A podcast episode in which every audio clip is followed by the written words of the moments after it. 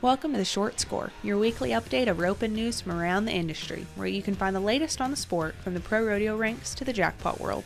I'm Taylor Vollen, and I'm your host. Hey there, ropers. It's your host, Taylor Vollen. Welcome back to another episode of The Short Score. You guys already know the drill. It's Saturday, so I'm bringing you another bonus roping.com tips episode. And of course, we are still sticking with our Jake and Clay series. We have so many good insights from them for y'all, which you can always go and watch at roping.com. Go ahead and sign up today if you haven't already yet. We all already know that Jake Barnes and Clay O'Brien Cooper are master analyzers of the sport of team roping. But why do they like to break things down so much, and how do they best analyze each run? On this episode of The Short Score, Jake and Clay talk about why and how they break things down so much.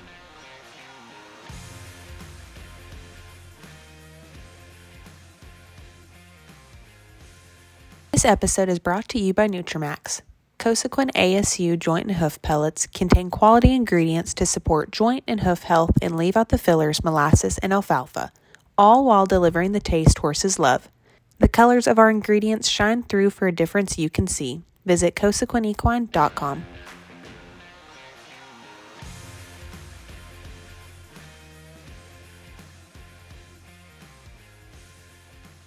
Oh, you know, uh, that starts from early on. That's where kind of the relationship between Allen and I.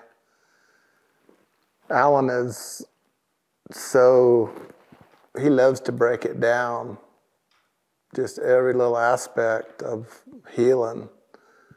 And and even as far as the just the analyzation of the run from a team aspect, uh, and and what how a, what a header does and how they uh, how they turn the steer and and you know how they handle them and what shots they take and I mean you can talk for days with a guy like Al Bach. So I like talking with anybody that'll sit down and visit and break it down.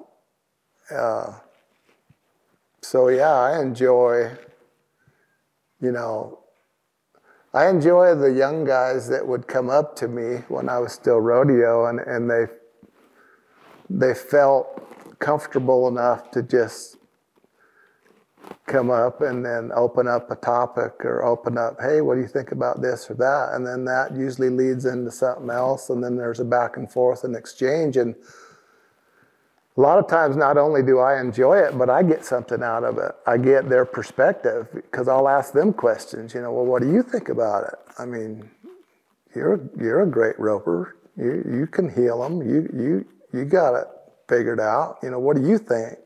And so those different perspectives to me are priceless. Of of hearing someone's interpretation of something you've studied forever I mean, sometimes you get some real wild, outlandish kind of stuff, but it means something because, and then there's times I, just like with Jade, you brought him up specifically.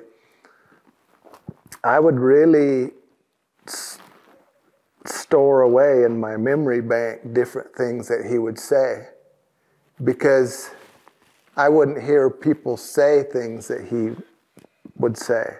So to me, it was like, whoa, you know, he's got a really a different perspective on what he's doing. But then as time has went on, you know, 10 years ago, I've run across a few things that I'm doing or messing with or experimenting with and like, oh, that's what he meant. That's what he was saying.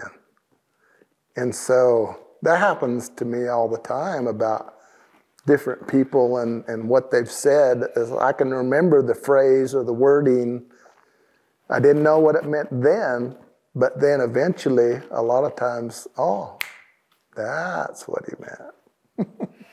I don't know that, that headers just don't do that or what. You know, the, the, the difference between heading and heeling, I mean, it's just two different animals. And, and in my opinion, heeling is twice as hard as heading you know, as a header, there's just so, you know, there's a lot more things that you got to do, you know, detail stuff of, you know, being able to ride that barrier, you know, having a horse that scores good and hit that barrier, eh, have your rope going and be able to stick it on them as fast as you can. But, you know, I, I think that the hardest thing in, in heading is that doggone horse. I mean, that son of a gun's got to score, and he's got to run, and he's got to pull, and he's got to face. You know, the part about putting the rope around the horns, I mean, it, it seems pretty simple, but you know, like in the heeling side, man, being able to ride that corner and, and, and having a, you know, because heading, you know, there's difference, there's a difference between rodeo roping and average roping, you know, so obviously, you know, when you're average roping, you, you're going to take the time to try to set the run up and, and handle a steer a little bit softer and, and give the heeler a you know a better go. You know, rodeo roping that doggone head horse can can feel that you're going to throw and will try to get ahead of you. And a lot of times you when you throw and he's already leaving, you got to hurry to the horn, and so it's going to you're going to get a hard corner and maybe splatter the steer and so you know as far as the I kind of got my own perspective of of you know what I'm trying to do with my my rope and uh, and I've just roped that dummy, you know, for so long that roping the horns isn't really my problem. It's just the that doggone horses, the the main factor in that deal. And one one of the things that that really and I, I didn't really talk to him about it. I just saw what Charles Pogue did. I tried trying to change my style of roping because I was really envious of Charles the way that he roped, he was a good horn roper. He scored really well, but man, that doggone head horse was just so phenomenal. He could just run up there and stick it on him. And when he was roping with Stevie Northcott, he was just like, golly, they were stealing. And I was like, man, I, I want to rope like that, where it's it always seemed like my horses always want to be quick and and and always having to change horses and man, I wanted to change the course of my roping and, and rope like Charles because, you know, like Clay said, you know, the roping had changed. There was a lot of two headers, you know, to where it wasn't like you was trying to win every go round. You know, generally, if you drew decent, you could place and place and go round, or if you had a steer that run hard, you could go knock him down. And even if you knock two steers down, you was going to get good money.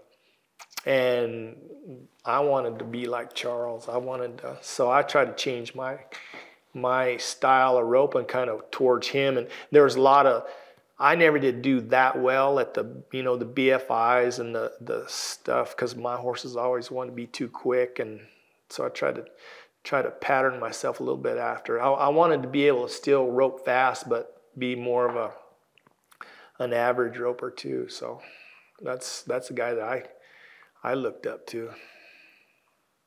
And then Bobby Hurley. Bobby Hurley had a really good horse too, and man, it was just golly, scored good and run hard. They didn't have to reach all the time.